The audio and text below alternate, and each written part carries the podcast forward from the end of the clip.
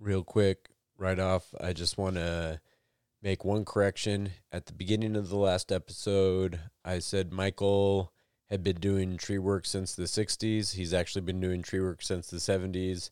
So sorry about that, Michael. That was just one dyslexic tree guy's mistake. With that, then let's shift over to this next episode. This next episode, we kind of go back more towards some of our older episodes. I'd like to thank Johnny for coming on and just talking trees with us for a while. We had a great conversation that went down the wildlife road and squirrels and all kinds of different stuff. So hopefully you guys enjoy. We always like your feedback because that helps us make a better podcast for everybody to listen to. So any thoughts that you got on your mind, please send them our way. We're at treethinkingpodcast@gmail.com. You can send us emails, or you can just reach out on the social medias and Facebook or Instagram. Just search Tree Thinking Podcast and we should come up. Make sure to share with a friend. Just click on the little share button on whatever app you're listening to. Text it to a buddy that you might think likes it. Maybe bring it up at work and see what your fellow tree people think of it. And without further ado, we're going to take care of some business, and then we'll get right to it. This podcast is for informational purposes only. It is not, nor is it intended to be, a substitute for professional arboriculture advice and should never be relied upon to perform or direct arboricultural work. The Tree Thinking Podcast makes no representations as to the accuracy, completeness, or suitability of any information on this podcast and will not be liable for any damages arising from the use of any information in the practice of arboriculture or tree work. The views and opinions expressed in this podcast are those of the guests, and their appearance on the podcast does not imply an endorsement of them or any entity they represent. The podcast and its hosts are not to be held responsible for misuse, cited, and or unsighted copies of the content within this podcast by others. The Tree Thinking Podcast may not be reproduced or distributed without the express written consent of the Tree Thinking Podcast.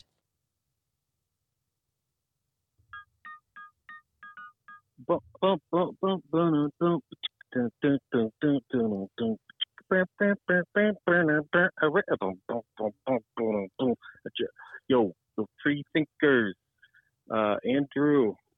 What's up, man? This is Jake the Rake. Did you get those postcards I sent you? I was thinking of a little collab, you know what I mean? I just listened to that last Tim Kovar episode, and dude, your slow flow was remarkable on that intro. Just that smooth delivery, the basso profundo, like I don't know, man. It's so soothing to my soul. It's just lovely. But it made me think of some band names that maybe we should get together and spit some fire, you know what I mean? Some lyrics and some beats. It seems like you know what's up there. I mean, that Tim guy said something, too, that kind of stuck in my head. Obviously, the most important thing is a name. He said, like, what does he call it? His inboard, onboard technicians, like that sounds cool. I think. Oh no, it was the facilitators. Yeah, the facilitators, onboard facilitators. That sounds cool to me. I don't know, just fitting, you know. But maybe you're in the shower. Are you in the shower or like the bath or something? I mean, I called Jamie a couple times. My mom let me use her phone. Now I'm using my phone card to get your number. So Jamie gave me your number. Hope that's cool. But I was like, I have Jamie's number on speed dial when my mom lets me use her phone. She's like number 2, I think. And that says him, and then dad's number 1. So I mean, you know how it goes. So maybe you get at me, dog. I'll be just kicking it, you know? But yeah, love the last episode. I'll see you in real life. Peace. All right. Well, I guess me and Jake have a little collabo to do coming up. Yeah. We'll have to see how that goes. Can't wait. Yeah. All right. Well, this episode, we've had some really good interviews. We've had a lot of fun talking to people, but we're going to kind of shift gears a little bit here and just get into a little bit of a random episode and just kind of tell some stories from the field and see how everybody's doing. So before we get too far in it, I'm Andrew. I'm Corey. Jamie. I'm Johnny. And we're back again. I'd like to thank Johnny for coming on and spending some time. He's Robin wasn't able to make it, but Johnny's crushing it in the field at Sperry right now. So I'm sure he's got some stories from the field and a great perspective to share. Before we get too far into it, what stories do we got? Let's just get straight into stories from the field. Who's got one to go first? I guess I'm going to go first. Yeah. So this, I guess it's kind of a stories from the field. So recently I went to North Carolina and visited a high school friend of mine, Spencer and Julia, who put me and my wife up there while we were there. Spent the whole week with them, and this has been my first time that I've ever been in the South. I did some tree work for them while I was there, climbed some great trees. Like all you guys who live down in the South, like you guys have some really cool trees. But yeah, while I was there, I did some work in like a shagbark hickory and I think it was an eastern juniper. Really, really humid down there. Like it's a different kind of humidity than here. Like yeah. It was like I thought it was humid here. Yeah. And then I went down there and it was like only 80 degrees and I think I was working at like 1 or 2 and I was just drenched in sweat. Oh, it's a different beast down there. It is just very different. Probably didn't pee all day. You're just sweating. No. Just walk outside and you're just fucking drenched in sweat. It was, you just pee through your skin. Yeah, exactly. It's urea. There's urea in there too. But yeah, did that. And then we went and saw the Angel Oak, which is in just outside of Charleston in Southern Carolina, which is we were in Charlotte area. And that's just like a hop, skip, and jump across the border. And you're there in Charleston. Saw the Angel Oak, which was it was really incredible. Just how many like reiterations it had, how it would like lower these. So it's a Quercus virginiana, a live oak, right? And it has all these branches that it will like grow down into the ground and then they'll kind of like pop back up. Like some of them actually burrow under the ground. I don't know if they actually like reroot in the ground. Or if it's just like a kind of a support thing, but like just ancient branches that are just like growing. It's really incredible. And obviously it's had some help. It's got like a bunch of supports.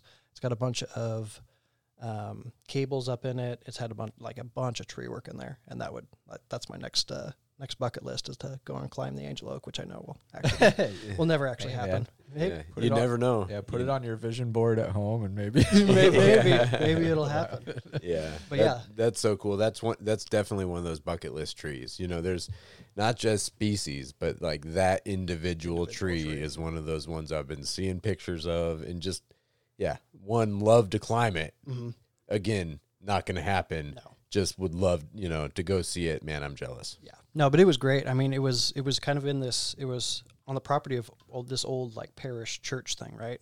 And then there was I think it was a city park that was attached to it, and like the city had bought the property. There were a bunch of people there, which was, I'm not a big people person, so that wasn't great. But it was awesome to see the tree. I got to touch it, but I didn't get like a special moment with it or anything. Excuse me. But they had done some good protection stuff. They had put like mulch rings down around it, so they kept compaction down to a minimum. They there were signs everywhere that said, don't climb on the tree, don't wander around the tree, because it's pretty easy. You could literally just limb walk right up to the like the main scaffold branches on it, because it's basically like a staircase, because the branches just dive right down. So yeah, that was a really cool experience. Another one was the Middleton Oak, another Quercus virginiana live oak, and that was in just outside of Charleston, heading back to Charlotte.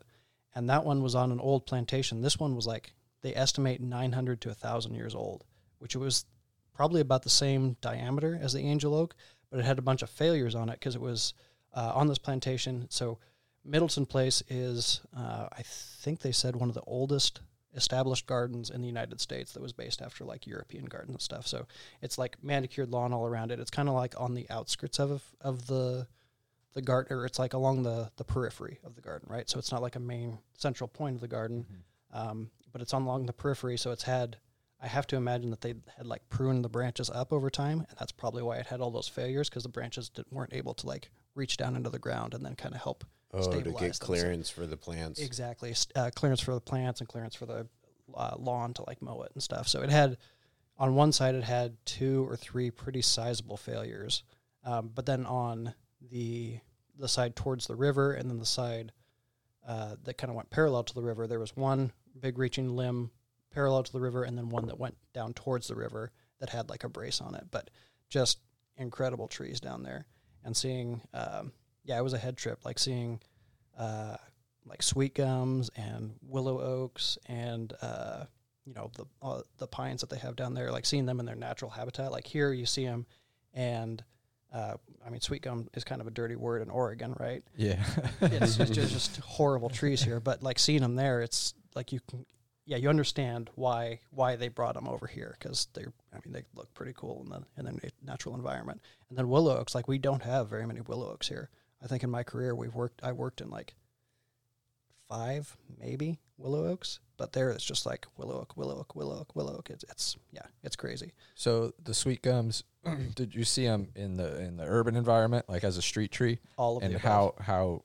What was the structure like there? Is it similar to here, or is it more like? I mean, it was similar to here. They're they're very pyramidal in their natural environment. It's more like it's almost like a conifer growth pattern. You know, again, just very pyramidal, very nice, clear central stem. The branches do grow kind of up more, but they're just not. They grow fast, obviously, but it's just not the same as here. Like they just don't. So is it like a Don Redwood?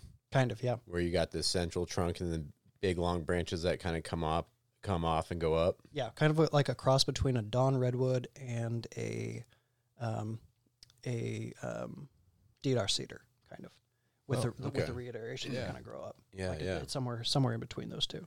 Right. They seem like great trees when they're 20 years old, and then once they're past 20 years old, they get all sorts of tops and reiterations and.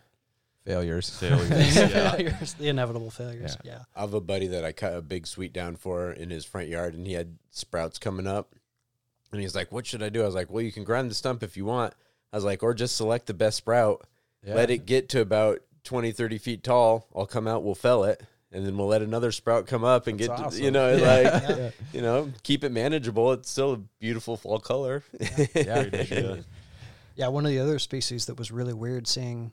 It's an invasive, but seeing it in like just popping up everywhere was the silk tree.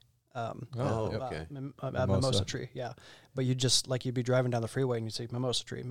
Like here it's like they're short lived trees and they just have to, everyone who owns one, I feel like they just really protect the tree because it's, it just doesn't live very long and it's like this gorgeous tree and all that stuff. But there you just see them and they're like, just weeds basically.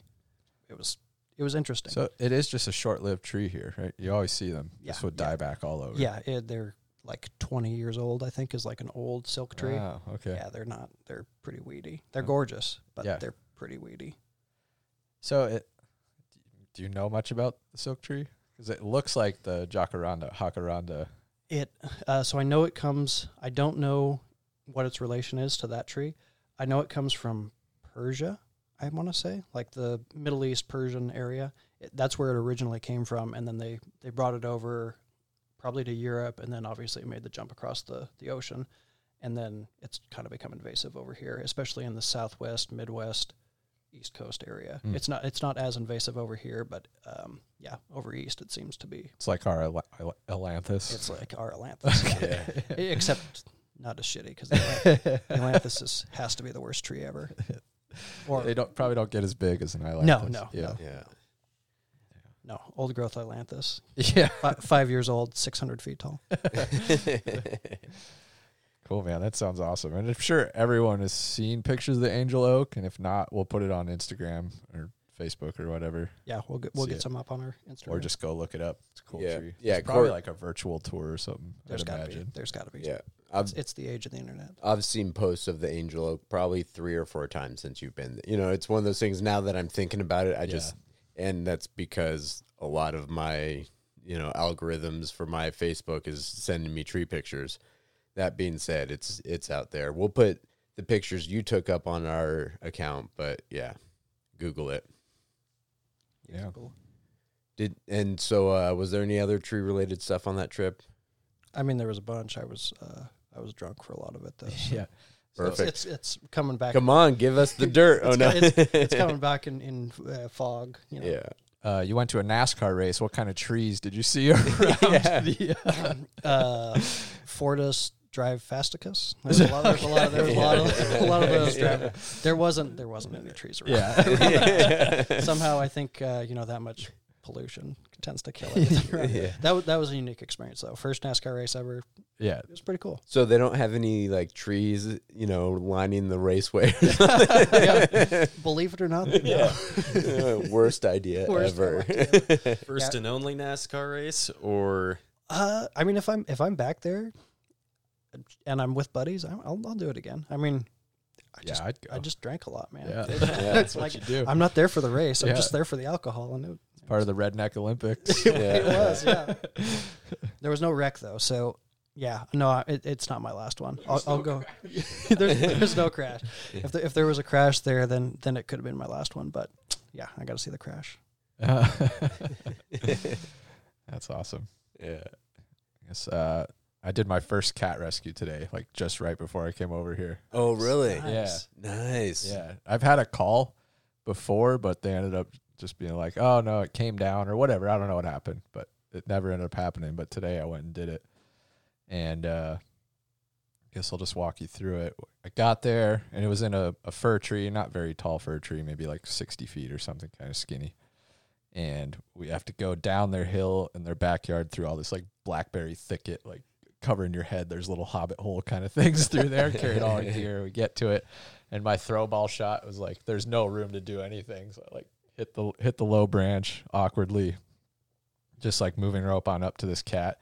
And then I was thinking, my thought at first when I was pulling up was I should put a long sleeve on just in case this cat's scared. Who knows how they're gonna act, Oh yeah. But I got down there and I didn't have it, and I'm I don't know if I want to hike back through that. Yeah. Got my line set, and the owner was there, and she was kind of talking to the cat the whole time. And I got up there just nice and slow, kept talking to it the whole time. I had some food for it and everything.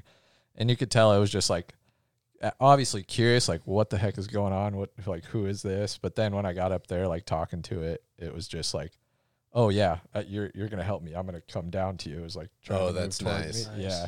Yeah. So it went into the rope bag, no problem. It's better when they don't, fight. Yeah. Yeah. I was nervous being the first one. Went to the rope bag, no problem, brought it down. They took the rope bag inside.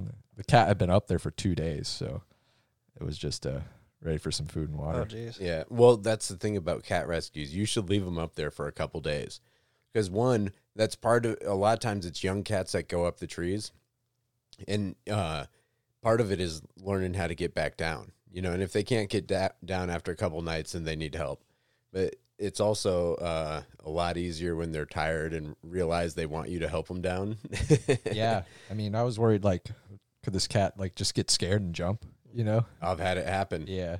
Oh, I had a cat jump from probably 50 feet up. Man. 50, 60 feet up. And that thing, it didn't jump. Yeah, I was I had to climb a tree next to it because it was up at the very top of the cedar tree. And so I climbed up. There's a big fir tree next to it. So I climbed up in that fir tree and kind of came down, was able to jump over and kind of grab the cedar tree that it was in. And it was just so freaked out. And so I just kind of sat there and talked with it for a while and, get a little bit closer, and it'd back up and get a little closer and it'd back up. And finally it just was it backed, it was high enough, and it tried backing up onto this limb, and it just kind of fell off the limb. It couldn't balance anymore. Ooh. And it just it was the look of terror on a cat's face as it's grabbing to try to grab something as it goes. And it just went down, hit the ground, and just took off at a full speed sprint. Huh. I mean, cats can land from pretty high. It's, it was totally fine. They've, it took off and I didn't see it again, but the homeowner said that they found it, hanging out in its favorite spot, and it was 100% fine. But yeah, that was the one time I've had a cat get away from, going that route. And I felt so bad coming down, and, after the cat fell, you're oh man, I'm really sorry. I swear that's never happened before, But But it sounds like you had a successful rescue. Yeah, it was a cool experience. I mean, they were so happy to get the cat down. The woman and her kid, you know, in tears and stuff. And I don't know, just you felt like the hero. Oh, yeah. Yeah. Oh, yeah. Check that firefighter. Yeah. Yeah. Show up with my Protoss looking like a Power Ranger. So moral of the story is the sweet talk, right? Yeah. Oh, yeah. Like I talk the cat. Intentionally moved real slow. I'd stop every now and then, like, hey, kitty, you know, hey, sweetie, like, hey, you're a good climber. You got all the way up here. Yeah. Did you get its nickname? Its name's Blair. Okay, yeah. So that's what I always ask, if they have some of its food. Yeah. You know, and like its nick, like you call it, like, you know, when you're calling it to come cuddle, are you, you know, hey, Blairy, Blairy, Blair, you know, which is funny because you'll be up in the tree like, come here, princess. Yeah. Yeah, come here. Come here, sweetie, sweetie. You know? But that's what you got to do. You got to sweet talk them. Yeah, you know? Sweet talk. Did you use a pillowcase or did you just? A rope bag. Rope bag. Nice. Nice. Rope bag. Notch rope bag. Yeah. Notch for the win. Yeah. Yeah, the pro cat rescue people, at least some of them, will sew a glove into a pillowcase. So they'll be able to grab, you know, put their hand through it with a glove, grab the back of the cat's neck, and then invert the pillowcase around them. Mm. And then just, you know, or they'll have the canvas bag, not a pillowcase. So they'll invert the canvas bag, pull the pull string, and just hook it to their harness and bring them down. Yeah, I guess. I mean, because you don't know what to expect. Yeah. But this cat was like, oh, yeah, save me. Like, here. So I just, you know, grabbed her with two hands and gently put her in the rope bag. Yep. But, yeah. I probably should have had long sleeves and probably should have expected it. You know? You never know. I've had them that were like real freaking out where, you know, I'm glad that I had something to grab and invert around them. But I've also had them, like you're saying, where they just want to come down. And I had one that just like grabbed onto my chest, not with claws, but just wanted to be on my chest. And so I had this big Carhartt jacket on, so I just zipped the Carhartt jacket over the cat. Nice. And it was just cuddled up on my chest, and I just descended it down. I was like, you know, I'm going to spook it or something's going to go wrong if I move it. So I was just like, zip, let's go. So the ones who are freaked out, are they like hissing at you, like on your way up? They're just meowing. Like, yeah, I mean, all kinds of stuff. I had one where one of the people in the company had gone up before me and like chased it up higher and higher in the tree, and the cat peed on him and all kinds of stuff, which was funny. I don't know if the cat was just really relaxed by the time I got there. You know, and it was out of pee. Maybe it was, but it was the kindest cat to me. Like I went up and I was like, oh no, I got to go climb this tree. And the cat already pissed on the last guy and it's like freaking out. And I went up there and it was definitely kind of like, you know, kind of freaking out, but it didn't flip that urine switch. You know, it didn't turn the corner, and I was able to, that was one where I grabbed the back of the neck and just inverted it around a bag and, you know. But nice. Yeah, it's not the last animal rescue I did was actually for the Raptor Society here in town. Had you've done one with them before, right? No, I haven't. No, I did some work at the Raptor Center. Yeah, I've worked at the Raptor Center, but not like gone and got the raptors. I've gotten some calls when I was busy, but it's never got a call when I was able to respond to it. Gotcha. Yeah. Yeah, the last one I went to was an osprey that got tangled up in fishing line, and they found it before I was halfway there, and then they took a picture of it, and it was like hanging upside down. It was dead. Like, oh no! Yeah, so I didn't make it in time for that one, but the one before that was an owl, barn owl, I think. I don't remember what kind of owl it was, but it was a young nesting owl, and it had jumped out of the nest prematurely, and it wasn't ready to, like, you know. It wasn't ready to be out on its own. It couldn't fly or anything. So we had to, 2 days before that, one of my coworkers had gone out there and had put the owl back up in there, and then it jumped out again, and then I had to go back out and then, like, take it up in a rope bag and, like, just very gently. Like, you had to be, like, below the nest, and you had to have your tying point below the nest, and then you had to, like, very gently, like, push the bag up and over and then let it come out on its own back into its nest, because if it saw you or if it, like, they were, like, really, really skittish, and they're really, like, they can get spooked really easy. And if they're, you know, 60 feet up in the tree, that's really bad for an owl that can't really fly. So you had to, like, be really, really careful with it in the bag. And I swear I sat there for, like, half an hour, like, just lifting the bag. Like, I was in position, but just half an hour of, like, just lifting the bag and trying to get it to, like, hop out onto the nest. It was... I just picture you up there like, this is your home, stupid. Go home. and Scott Altenhoff was on the ground, and all the homeowners were there. So, like, if I drop this fucking owl out of this tree, I am never going to live this down. Yeah. You know, that reminds me on that. We talked about it a little bit on the last climb or on the last episode, but we did that big climb with David Anderson from Canopy Watch. Yeah. And shout out to David if you're listening. He's hopefully going to be able to come on to one of these episodes. And one of the things that they do is help teach arborists, or I don't know if they're doing it or if it's just something he was talking about that he wanted to do, but set up some trainings to help train arborists in how to handle raptors and birds and, you know, rehome them. You know, the idea is like help teach biologists to climb trees and then have biologists help teach arborists how to. Oh, that's cool. Yeah, so I look forward to that conversation and learn more about it. Yeah. Go get that training too. That's cool. Yeah. Yeah, go check out Canopy Watch and see what they're up to. Yeah. Yeah. You have any like super interesting rescue stories? Not that I can think of. Or just not getting peed on was. Yeah, not getting. Yeah. Well, that's the thing. Like the real successful rescue isn't super interesting. Yeah. You know, you just kind of go up and you sweet talk the cat a little bit, and you give it pets, and you give it love, and you bring it down, and everybody's happy. I got called for a drone rescue once. Interesting. Yeah, nice. And then I think I was on my way and called him, and he's like, you know what, I just climbed up there and got it. Oh, all right, man. Good on you. Wouldn't it be funny, though, if you showed up and there's a drone like 20 feet up, a fur that was just like a ladder, you know? Guy laying there at the bottom. Yeah. It's too high, man. It's too high. Oh, man. Yeah. Yeah. Have you done any cat rescues, Johnny? Yeah, I did one cat rescue for a buddy in his ash tree. It was only about 30 feet maximum. And I think it just kind of clung on to me. Yeah, I tried to put it in the bag, but it kind of just like parachuted, you know, and just like stiffened up with its arms out. But on the cat note, it reminds me of this podcast I listened to probably last summer. It's a study about cats jumping out of balconies from high-rise buildings. And actually, cats that jump from 9 stories and higher are more likely to survive than, like, 5 to 8 stories. Whoa. Because they hit terminal velocity, and they have time to relax, and they just bounce off the ground. Wow. Whoa. That makes sense because, so, when I was growing up, we had some neighbors who had some really big dogs. And one of our cats got into the neighbor's property, and then they chased it up to into a fir tree, right? And then it fell out of the fir tree, and it like broke like its arm, really, or leg, really, really badly, right? Like had to have pins in it and everything. And I hear like a cat falling at 50 feet out of a tree, and I'm like, well, how does that?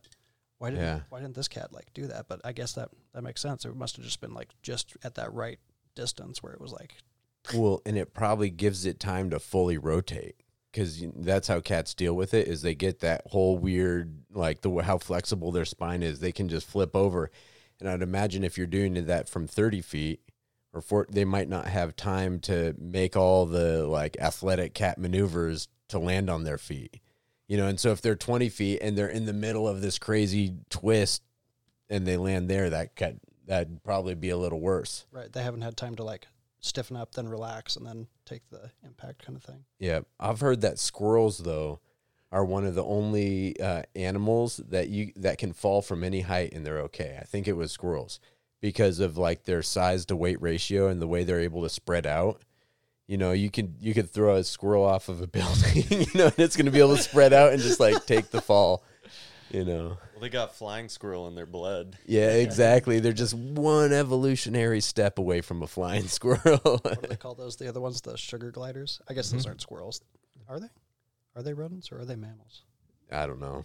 But there's flying squirrels native. Oh, yeah. I've seen those working out in at some campgrounds outside of town. I think we were up by Shotgun maybe, but I think Gritz was in the tree. And all of a sudden, a couple flying squirrels come shooting out of the tree he's in and glide over to a tree somebody else was in. It's like, whoa, that's kind of cool. That's so funny because we were removing these 3 big cottonwoods right by Ike's Pizza, actually, Angel's Flight Road. And up the Mackenzie River, and one was a snag, pretty much totally dead, and it had flying squirrel cavities all over it, and this flying squirrel was just crawling up while Grits was up in there. Yeah. And then jumped.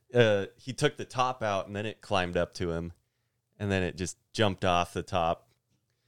And we got it on video. Following him up the tree? Is that what you're saying? Yeah. Oh, wow. After he'd already sent the top? Yeah. After was the top was out. It in the top that went? No, I think it was right below him, I guess. Oh, okay. Must have been. Crazy. I think I saw that video. That sounds familiar. Yeah. Grit's just the flying squirrel whisperer. Yeah. So I got another story. It fits perfectly into this. There's a client who has... I don't know how to call it. I guess a squirrel sanctuary. Just a bunch of big leaf maples just chewed to shit with big dead trunks. No, so trees are there for the squirrels, man. Trees, yeah. Fir trees with dead clients. Tops. Yeah. And yeah. So we hung squirrel boxes for her. Like took down dead fir and hung a squirrel box. Like 30 feet high or whatever. Dead fur as in like girdled or? No. Yeah, I didn't look for foul play. Yeah. Let's back up a little bit. What the fuck is a squirrel box? Everybody needs a home, Corey.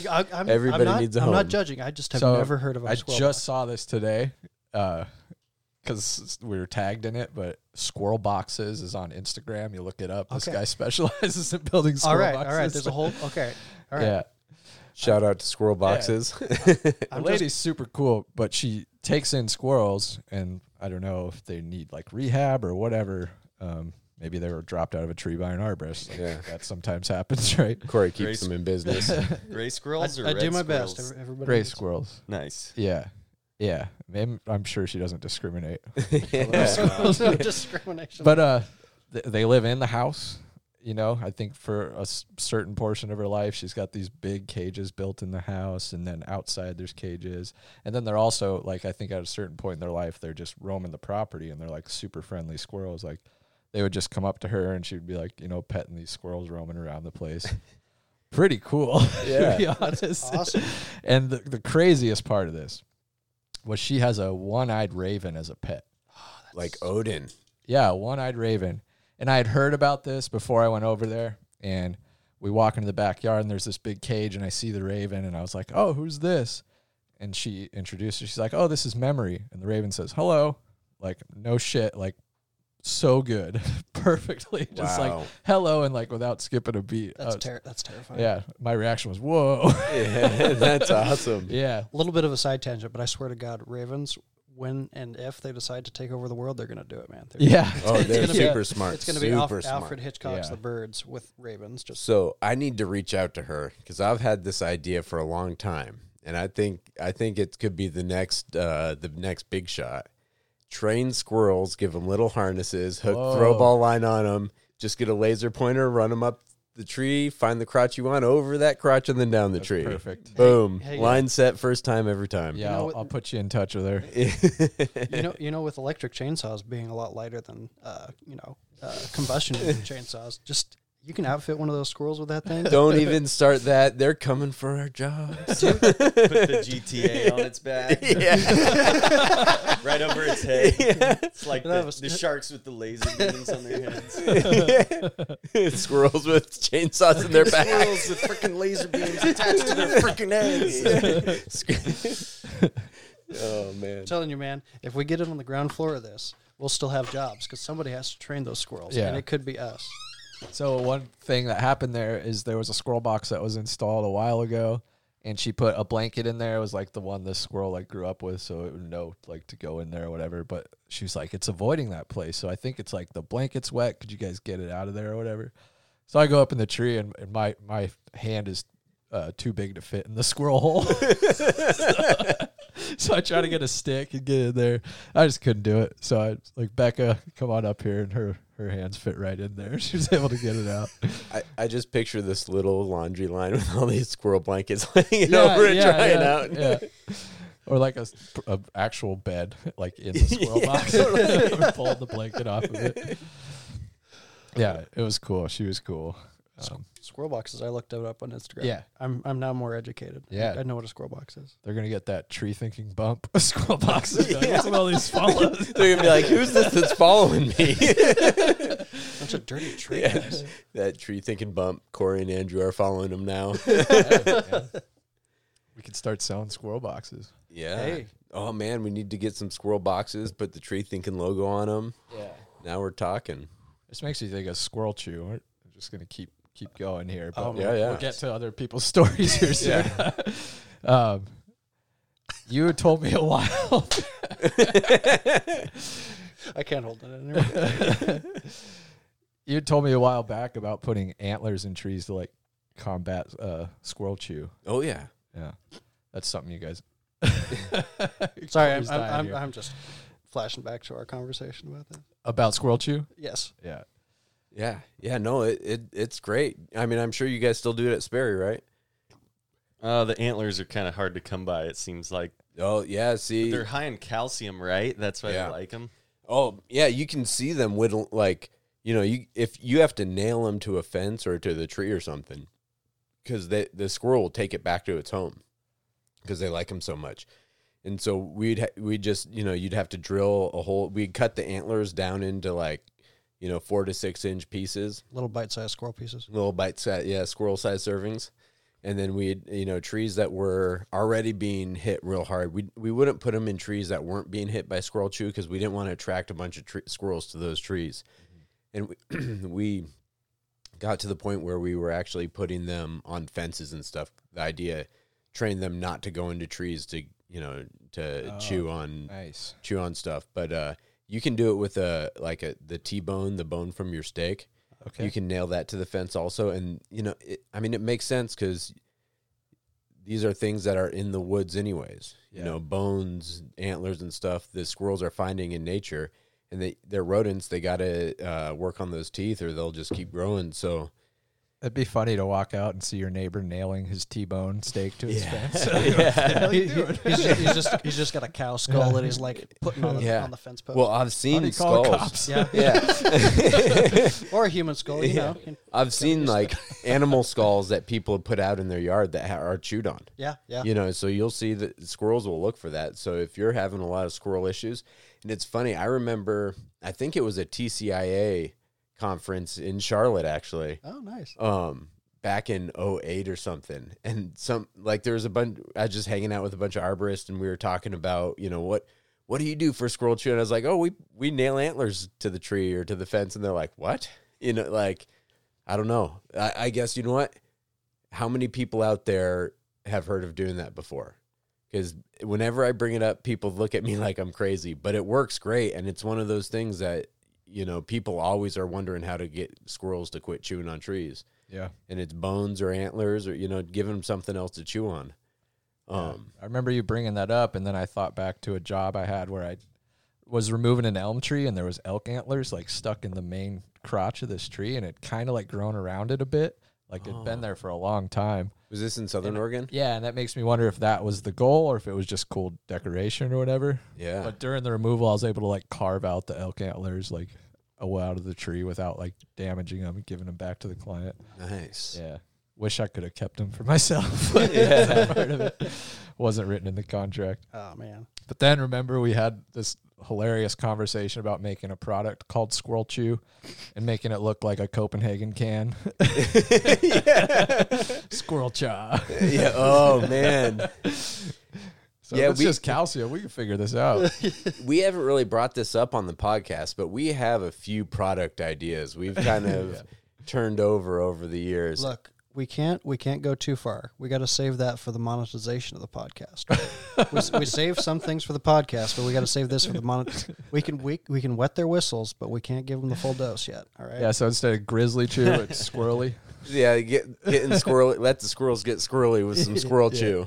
But then they get real hooked on it. You have a big problem with these, you know, that's why unruly squirrels looking for their chew. Yeah, when you run out and they come back for more and you don't have it, your trees are in trouble. Yeah. So maybe a way to get rid of squirrel chew is get those squirrel boxes from the homeboy and then get some Squirrel Chew, our new product coming out, and stick it in there next to their bag.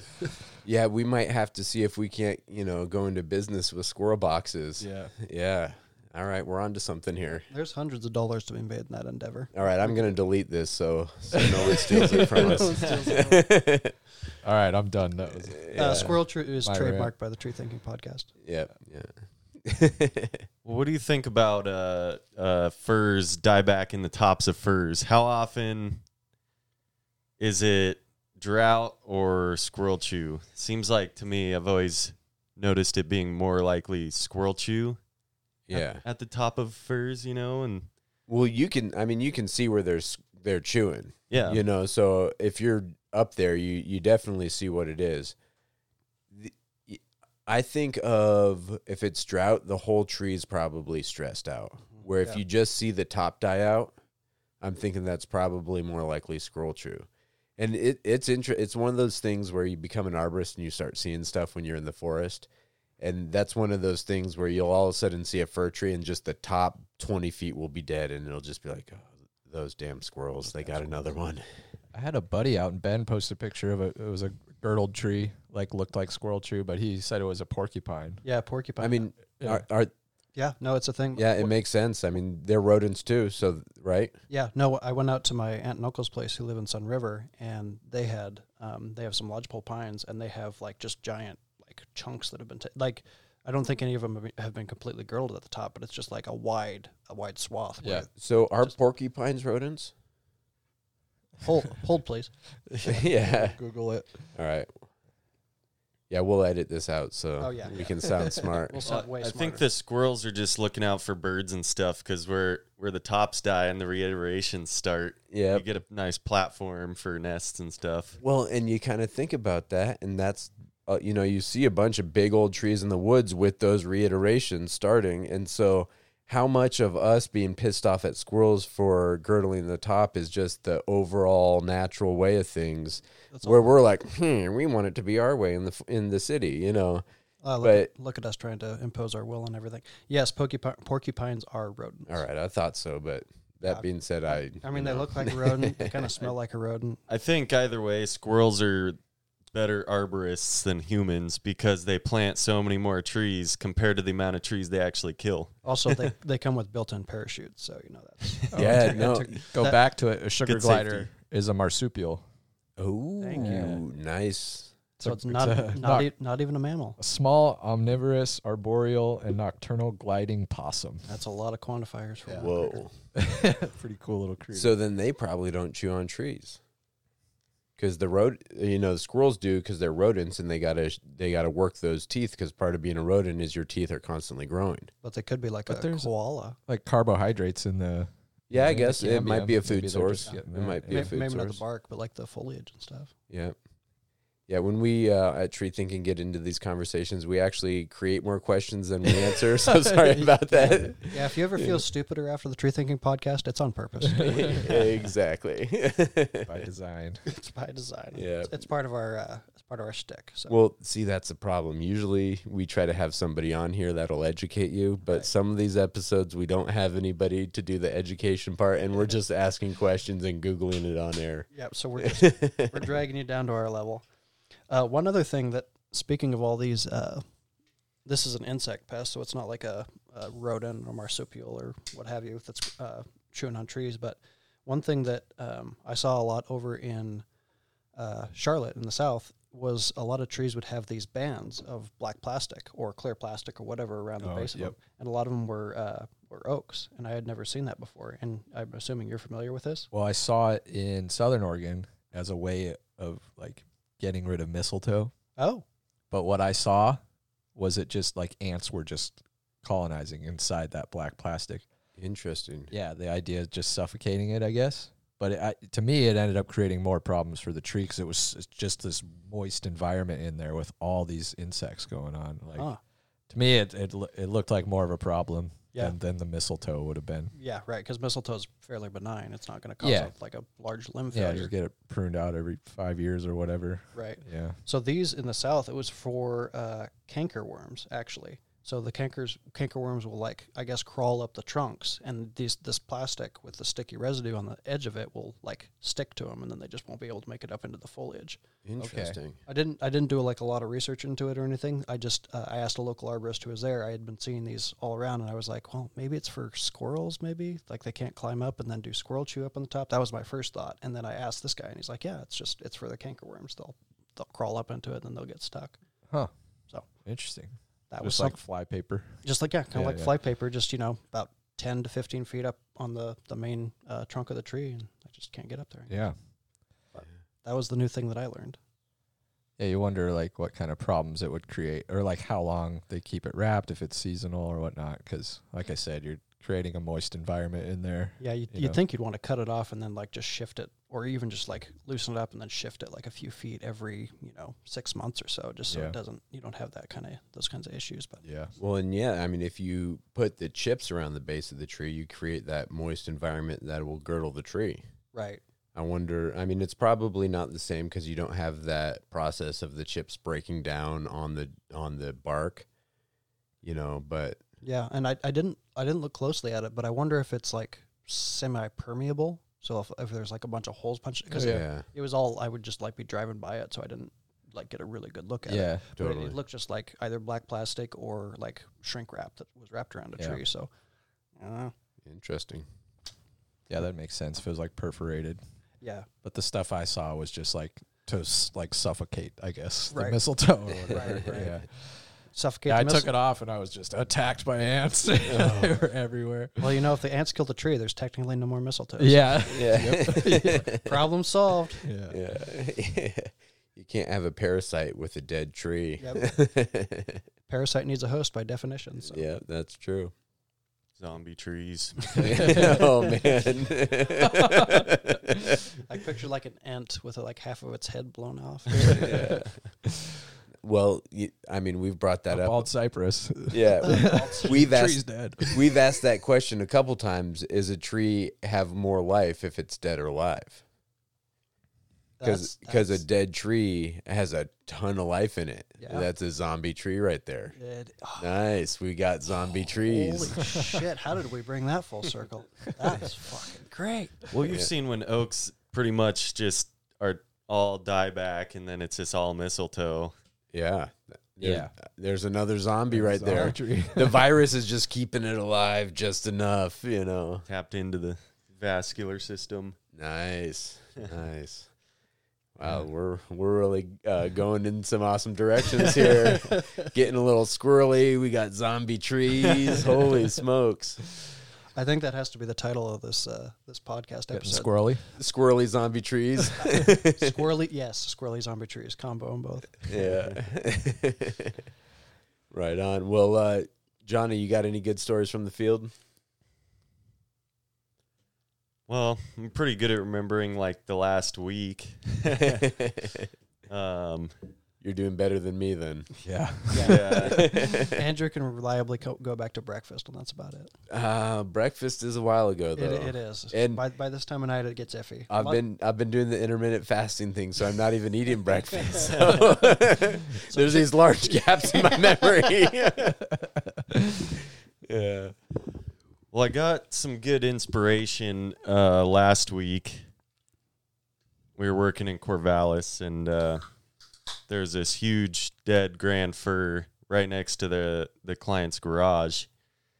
And one of our newer climbers, he's been climbing about a year, Casey, volunteered to go up there. Nobody else volunteered, and I was working on some other stuff. And so he went up this big grand fir, 2 tops, and we ziplined the tops out. He was able to handle all the limbs. Nice. And then... tip-tied all the wood into another tree, which was pretty cool. He's a beast. So I saw that zip line on your Instagram story. Uh-huh. Dude, he fucking sent it. Like, those were some big tops. Was the zip line tied to the live tree behind it? Yeah, it was rigged in the tree behind it. That was the rigging point. There's a block in the tree behind it, and then redirected off of the It was a dead grand fur, so yeah, that was good to have some backup. That was sweet. Wait, was that in your stories or was that a post? It was in the story. You might have to send us that video so we can put it on the Tree Thinking social medias. Yeah. Sounds good. It was a full send. It was pretty sweet. Yeah, yeah. No, I was talking to Rob about the company and how everything's doing. And he's like, oh yeah, he was talking about Casey. He's like, yeah. Casey's been crushing it. Oh, yeah. Yeah. He's got the biggest forearms in the company, that's for sure. Just straight Popeye. 4 eggs for... Well, he was a fisherman and, just ate fish. It sounds like Popeye, wasn't he? Yeah, he was a fisherman, right? Well, sailor, but... you got to eat something. You got to eat fish. Yeah. But then at the end of that, we were leaving a snag, and it was really cool... Big, gnarly, had a bunch of conchs all over it, so there's a bunch of decay in the trunk. We left it about 20 feet tall. Nice. I think I saw that wildlife. Was that the wildlife snag that you just posted?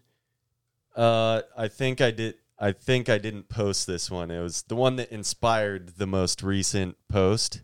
That was cool. How many lightning strike channels you put down that was pretty sweet, man. Yeah, so I got the inspiration from this grand fir. I was like, man, this is the coolest trunk I could carve a snag into.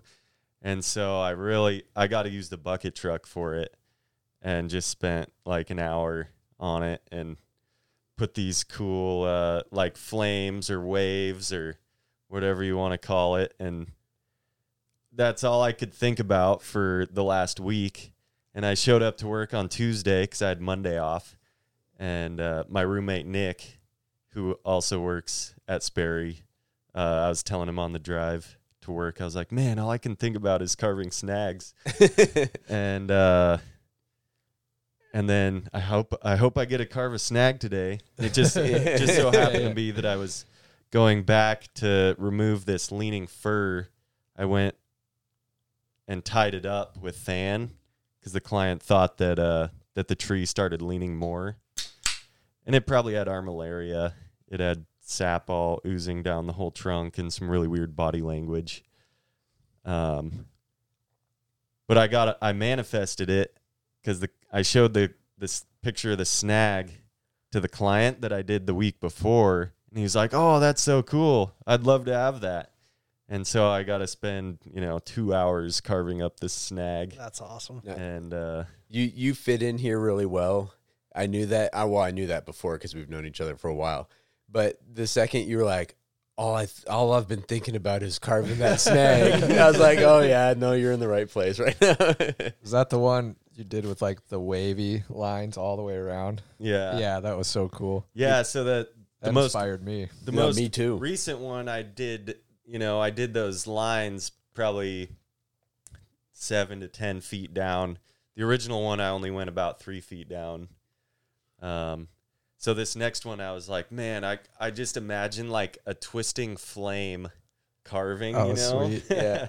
So what I took away from that whole thing was we make these snags that are supposed to look like a failed tree. That's kind of what I've always thought about when I was making it. But why would we do that? Why can't there be like cool wavy designs down the side when in fact that's a better design? Because you're creating more space for little spiders to lay eggs and birds to come peck them. And, like what you do with a couple little lightning strikes, you're doing that like times 10. Mm-hmm. And it's something cool in the client's backyard. Totally. You're right. You're making it more art. Yeah, a combination of natural breakage and art. Yeah, functional art. Yeah, as long as it doesn't look like a bear or a rocket ship, you're good. Yeah. But it still looks like it naturally broke out at the top. It's pretty jagged, but instead of having more triangle shapes, I tried to add more curves instead. And I started by just making 2 deep notches in the top and making 4 corners, like real deep notches straight into the top, and then so I had 4 corners to work with. That's cool. Nice. And I was able to get more of the wavy shape rather than jagged triangles. Oh man. That was really cool. And I think I went through 3 tanks of gas and I used 3 different saws. I was chunking down with the 500i and then switched to the 201 TC and went through a tank with that, and then got the 150 at the end, and just like little carving bar, and just really nice. Went to town. Yeah, that's awesome. Oh, that's great. Well, it turned out really well, man. Well done. Thank you. Yeah, for sure. Yeah, you inspired me to like change up how I do it. Nice. Kind of have fun with it and make a little piece of art in the backyard. Definitely. Yeah. And the whole removal, I limbed the whole tree up with the electric saw, the 540i, and then I chunked down with the 12-inch bar. I chunked down to about like 14 or 15 inches on a second battery. That's sweet. All right, so you got a 12-inch bar on your 540i. Yeah. Well, we have two with 16-inch bars now. All right, and it pulls the 16 pretty good? You can't. I haven't tried the 16 yet. Okay. We just got those. You just can't push it. You just let it do its thing. Yeah, that's kind of with electric saws in general. Yeah, that I've noticed you can get pretty big pieces if you're not pushing it. If you're just kind of letting it do its thing, and you gotta stay on top of sharpening the chains. You know, that's one of those situations where sharp chains makes a real difference. It'll save the motor too. You know. Yeah. Yeah. Well, that's going to bring me to my stories from the field. Well, it's not really the field. It's more just recently because it's the shop. It's yes, stories from the bench. Yep. So we those 540i's have been back ordered around here for quite a while, and they just had some come in. It sounds like you at Spirit, you guys got a couple, and I went into the saw shop on Wednesday. Had some other business I was doing, and I was just kind of talking with Paul over at Mr. Chainsaw, and we kind of finished what we were doing, and I was like, all right, I got a stupid question for you, man. Are the 540, are the T545 or 540s in? And he's all, it turns out we got a couple right here, you know, and so we start talking about them, and he's like, yeah, but they're, you know, he kind of shows me the list. He's like, they're both, spoken for, but if somebody doesn't call, I'd be happy to sell it to you. So I look at the list, and Corey's is one of the names on the list. So after the theft in December, I had ordered one of these saws in January 1st or 6th. There's not 1st, but it was the first week in January. I had ordered one of these, and I've been waiting this entire time for one of these saws to show up. And I was constantly harassing you about it. So you got your saw yet, man? What's going on? Yeah, originally it was All Seasons that you had ordered it. Right. And I was like, come on, you got to order it from Mr. Chainsaw, man. Those guys will set you up. And I did. And so then you had one ordered at both places. I did. So, I go in there and, it's like, oh, and in my head, I'm like, sweet, Corey's going to get this saw. He's been waiting forever for it, and I'm kind of stoked about it because my buddy's getting the piece that he's been waiting for, So next day, it was a maintenance day in the shop, so we're cleaning saws and everything, and I'm not going to tell him he's about to get a call to get his saw. Yeah. So I just start giving him a hard time about it again. Of course he does. Yeah, ends up being like, you haven't gotten it yet, man. What's going on? You need to call those people up and... And me being the dumbass that I am, 15 minutes later, I get the call, and I'm still clueless. I'm like, Andrew, you wouldn't believe 15 minutes after you were talking to me. And then he clues me in. Like, he has the best poker face. Oh, yeah, only now and then. Only now and then. When it comes in, it comes in. But, yeah, no, it... I tried to pay him $100 to sell it to me, but he wouldn't. Yeah. It would have been great, yeah, if you were able to buy the saw and then be like, Corey, you should call him and see what's going on. Be like, we just sold it. It actually worked perfect because he All Seasons called you first, and so you're like, sweet, I'll take it. Right, and so then Mr. Chainsaw called you, and you're like, oh man. I just got one, but thank you so much, which had me stoked out because I was like, sweet, they're gonna call me now. Yeah, and I was like, actually, before I hung up, I was like, actually, who's the other guy on the list? And he's like, some guy named Andrew.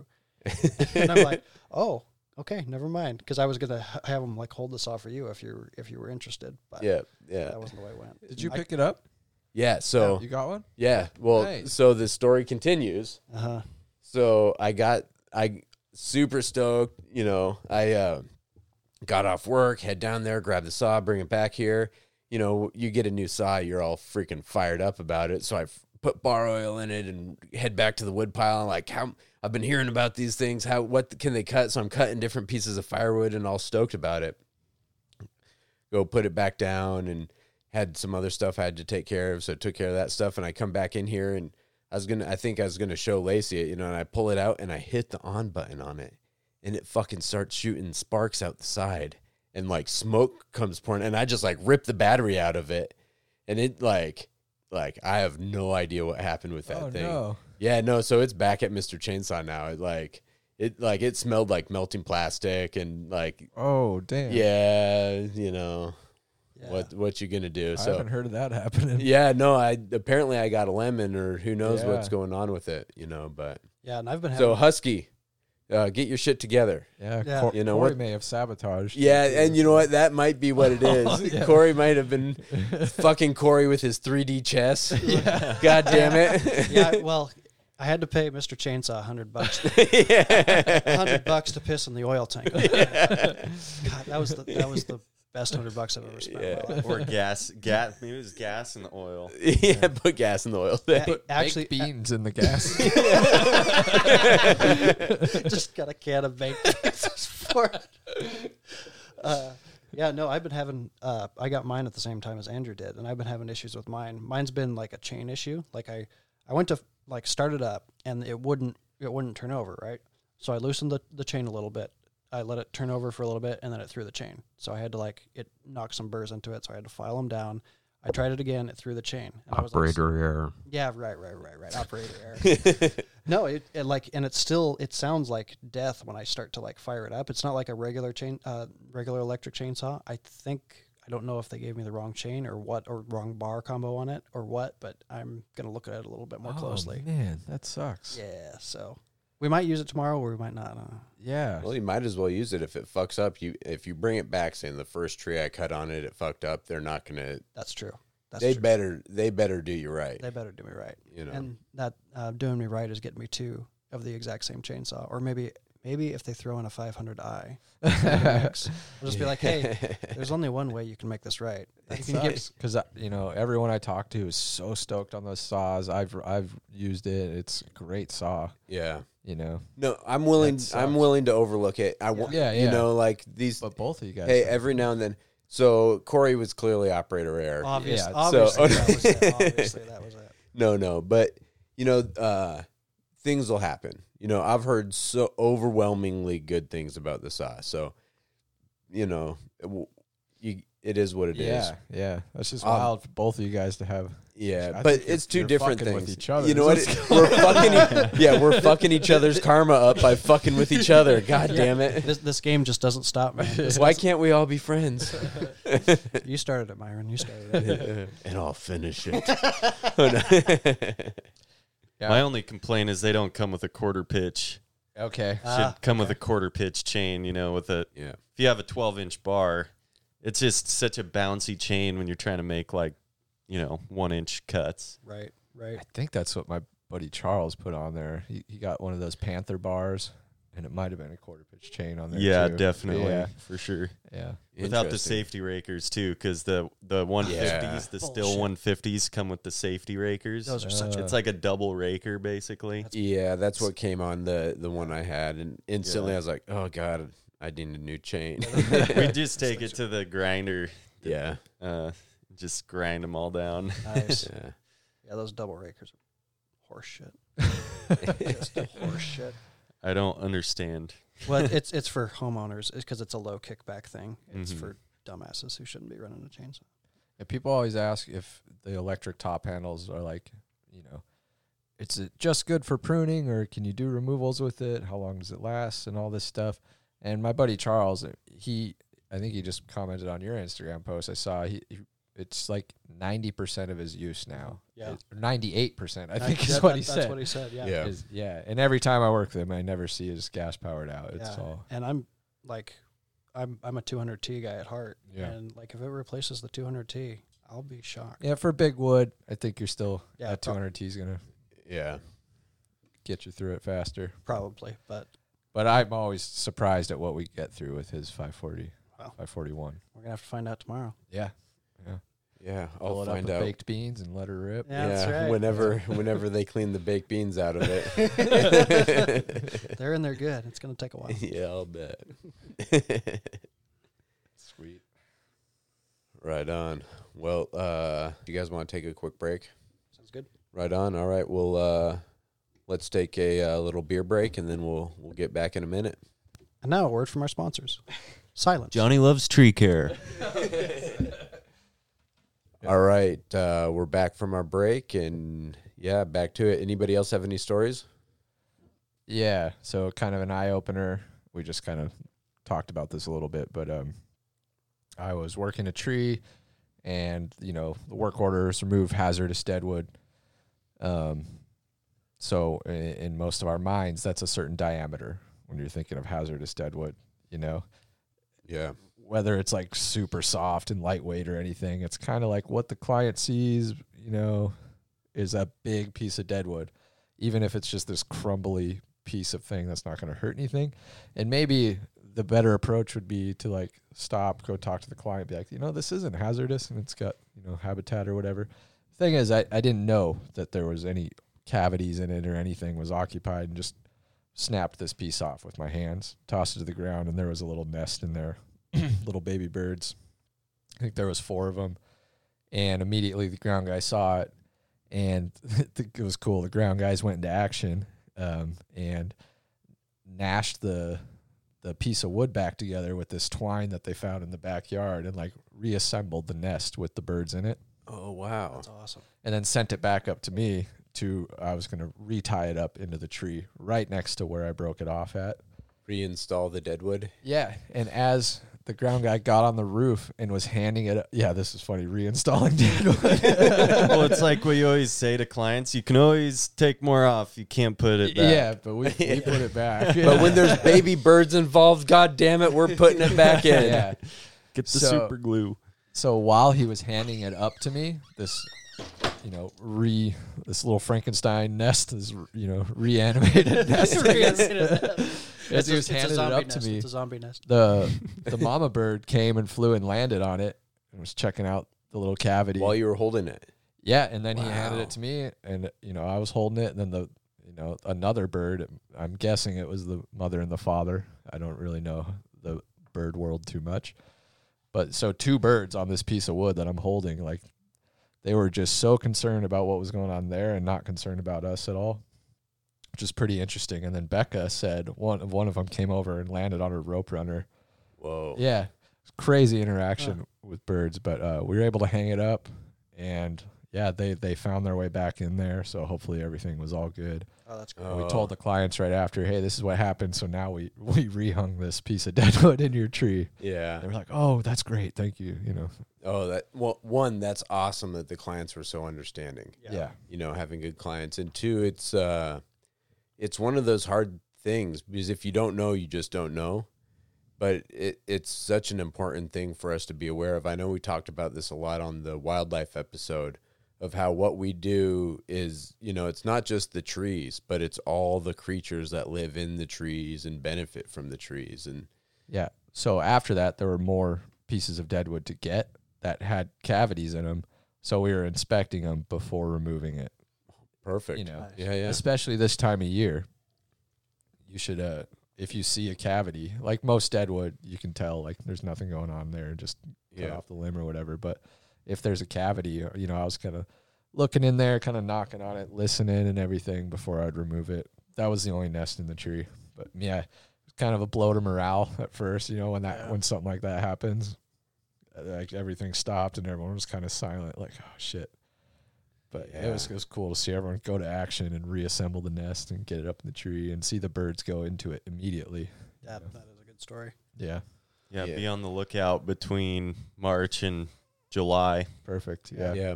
Yep. That's a good time period. And it's also, you know, I think worth kind of learning a little bit, and this is something I don't do enough, but this episode has been such a wildlife kind of heavy episode, just randomly, to kind of learn about the wildlife that's in your neighborhood, what birds are nesting and when are they nesting, and what, you know, what kind of habitat they're looking for to nest in. You know, this is making me realize that I could up my game by learning some of that stuff. I had a really fun black walnut climb, and there was what were those nuthatches. Nuthead, nice. In a big black walnut. And it had these huge limb walks. So basically every limb walk, I'd just chill out and take like a 5-minute break. It was a lot of work. Every limb was a lot of work. So I'd just hang out and take a break. And these nuthatches would come and land on my rope. And I got all these videos of them just bombing out of the tree. They just tuck their wings and then glide. It was really cool. That's awesome. Wow. But I didn't know much about that. And then Albie, he's very much into birds, into birds as he is into trees. And he's way into trees. Yeah. You know. Yeah. So he's way into birds, and you know, he's a great resource. He's like our encyclopedia for information as far as birds and trees go, but he asked if there was any cavities. I didn't realize that the nuthatches were cavity nesters, and and I said, yeah, come to think about it, there were cavities. I didn't see any bird nests, but yeah, there's cavities. So I was aware that they were very curious once I kind of would slow down and stop working. But so that made me very aware of what I was cutting and if there was any nests, but they were in the cavities. Yeah. So yeah. I didn't even think of that until after. Are nuthatches the ones that will like burrow in and then bury acorns in pieces of deadwood up in the... Those are acorn woodpeckers. Acorn woodpeckers, okay. Yeah. Gotcha. I always thought that was squirrels doing that for some reason. I don't know, I just associate acorns with squirrels. Yeah, everything to do with an acorn, it's a squirrel. Yeah. It's a squirrel. That's cool to know. I had a friend who... I think they were taking out some cottonwoods or something, and there was an owl nest in there with some baby owls. Wow. And they were all fine, and they got them to the Raptor Center, and the Raptor Center's taking care of them now. Yeah. Yeah. He had a video on his Instagram, and I've never heard the sound of a baby owl before. Have you ever heard that? Yeah. Like little demons. Really? Yeah. Yeah. Oh. Yeah, I'm trying to think if I have any other wildlife stories, and nothing's really coming to mind. I guess I kind of got one. So squirrel nests, you guys get them out of trees when you see them? Not if there's babies. Yeah. Yeah. You know, but one, if it's abandoned, if there's nothing in it, I'll definitely eject it. So often when you pull the squirrel nest out, you can see where the nest is. Everything's chewed up, all the bark's chewed, and they just do so much damage to trees. And so I've always kind of had this love-hate, more hate than love relationship with squirrels, because I've seen so many beautiful trees that were just destroyed by squirrel chew. So it frustrates you. Yeah, and it's hard because some of the the gray squirrel, western gray squirrel, is native here, but the fox squirrel, the brown or gray one or brown or red one, that one's not. Yeah.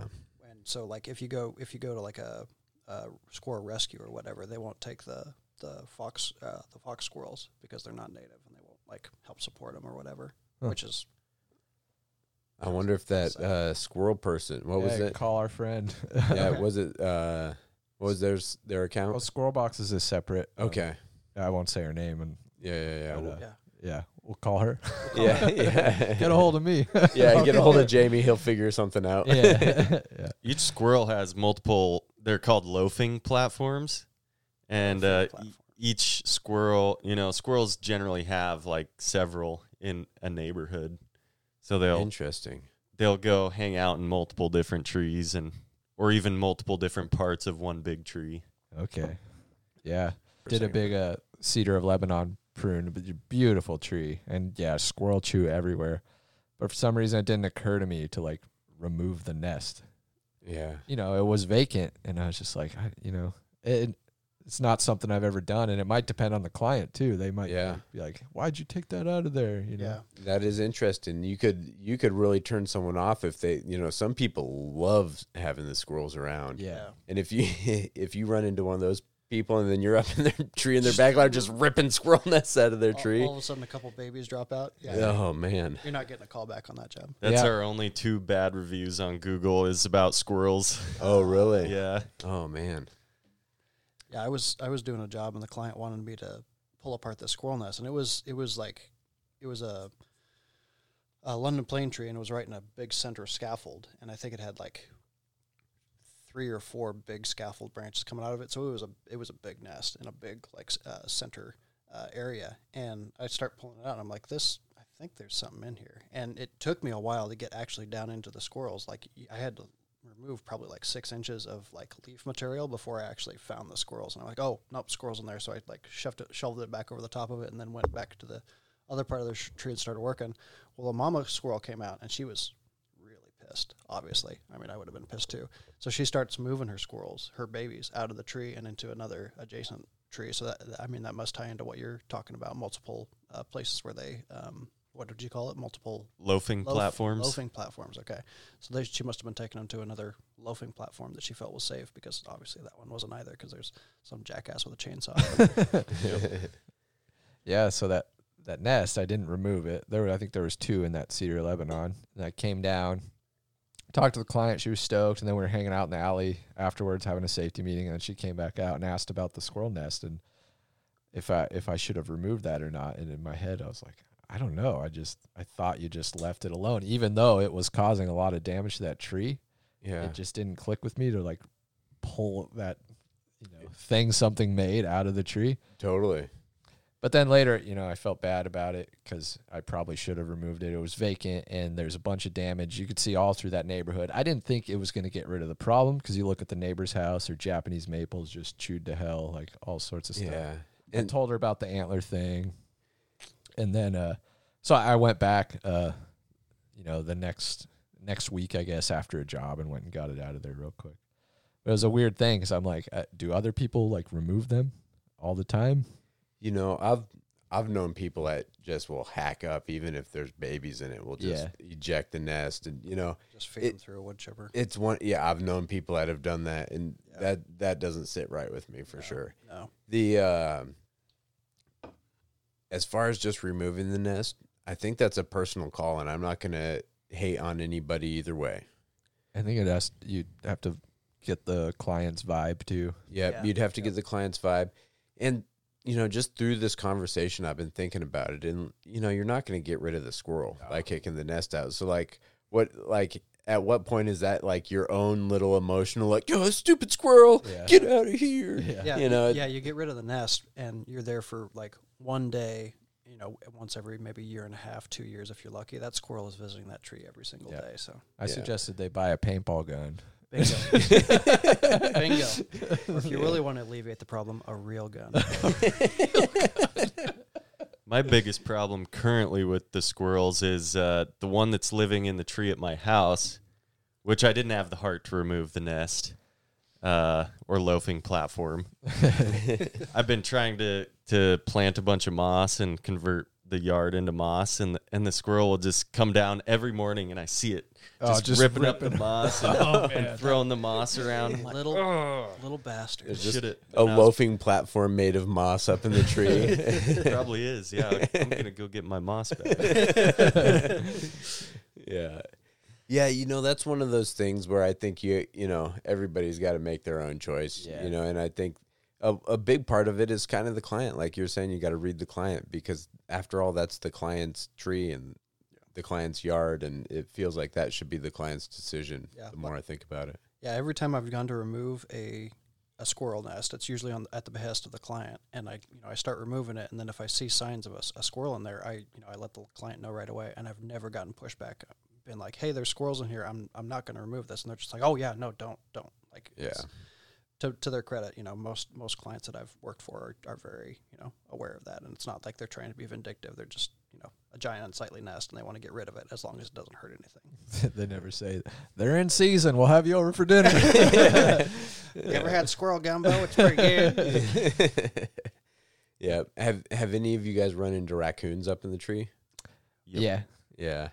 I remember being on this, I think it was a red oak where I'm kind of climbing out and up this big long lead, and I'm making it up, and I all of a sudden realize that I've chased this raccoon out to the tip of it, and it's starting to and it's up there looking at me, and I'm like, you know, I just grabbed my hand out because it was like, if you're coming at me, man, I got to have something to protect myself with. And then just like, so it's one of the, you know, it's kind of like the cat rescue. You start talking to the animal like, all right, man, I'm backing off. Don't come at me and I won't come at you. And I just like slowly climbed down and then swung to another branch and just watched the raccoon run down the branch, you know. Oh. But yeah, raccoons, man, a cornered animal, you know, and raccoons look like when they get vicious, they look like they'd be a handful. Like raccoons are one of those critters you just never want to pick a fight with. No. Well, earlier, was it this week? No, it was last week when we were interviewing at the city, when we were interviewing one of our new seasonals. Oh, yeah, yeah. Behind us, so we have a couple, those coastal redwoods that we have rigged. A raccoon just starts scurrying up it, like right in the middle of the interview. Nice. It was great. Like, it was wonderful. Yeah, yeah. It was pretty cool watching it climb because it's a big, you know, it's not like a giant redwood, but it's big enough to have like big old bark platelets on it. Mm-hmm. And it looked like it was just rock climbing these big bark platelets that looked up like, the side of the tree. Like Tom Cruise in Mission Impossible, just yeah. scaling the redwood. It was pretty cool. Yeah, I've had them going up to do a cabling job. Me and another climber, we get up and then notice that he's in this big, you know, crotch that, you know, the reason we're cabling the tree. Yeah. And sees us and just starts going up to the top. So we go up, do our thing, just see him watching us, come down, and that was it. You know? Yeah, it's all good.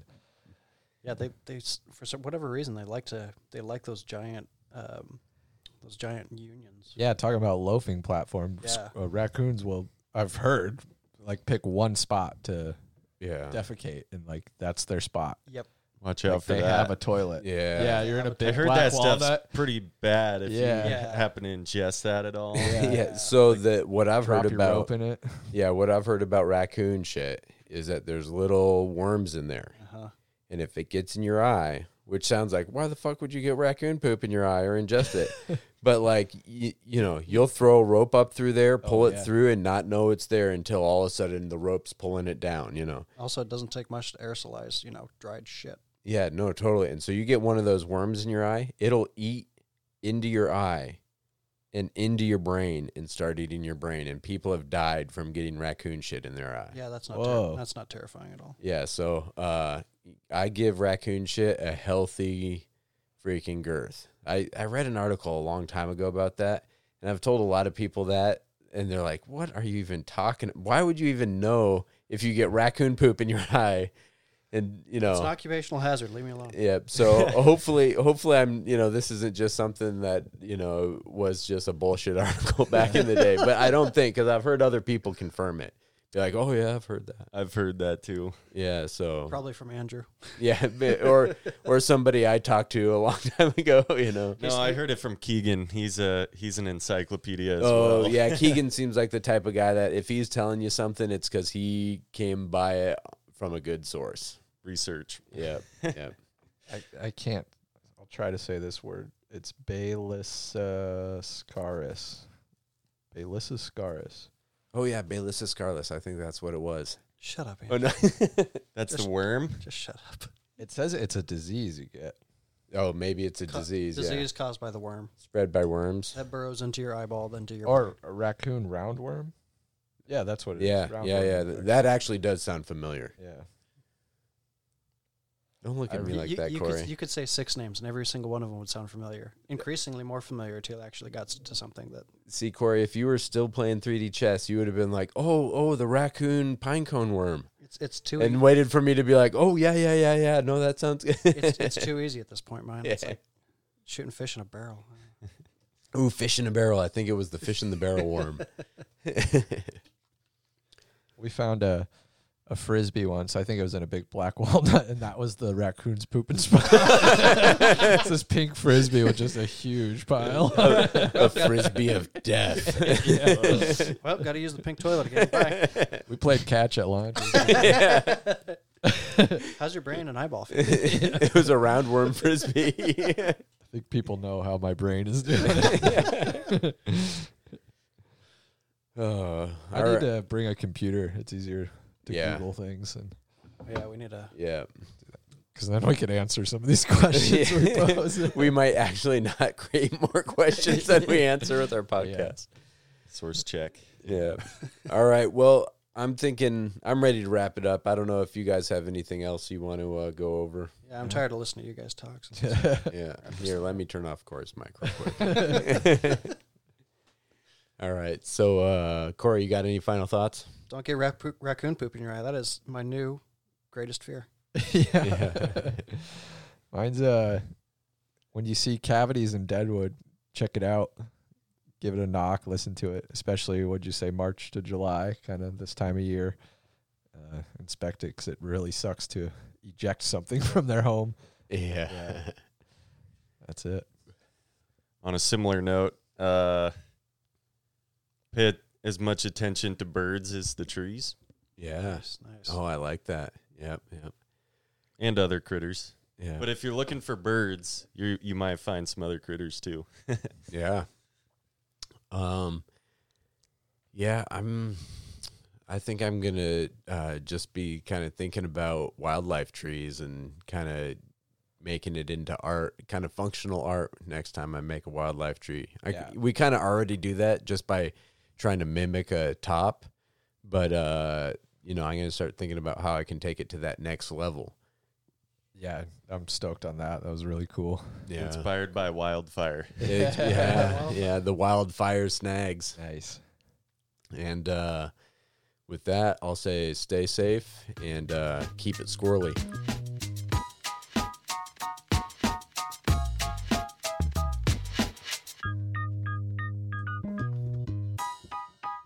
Just heard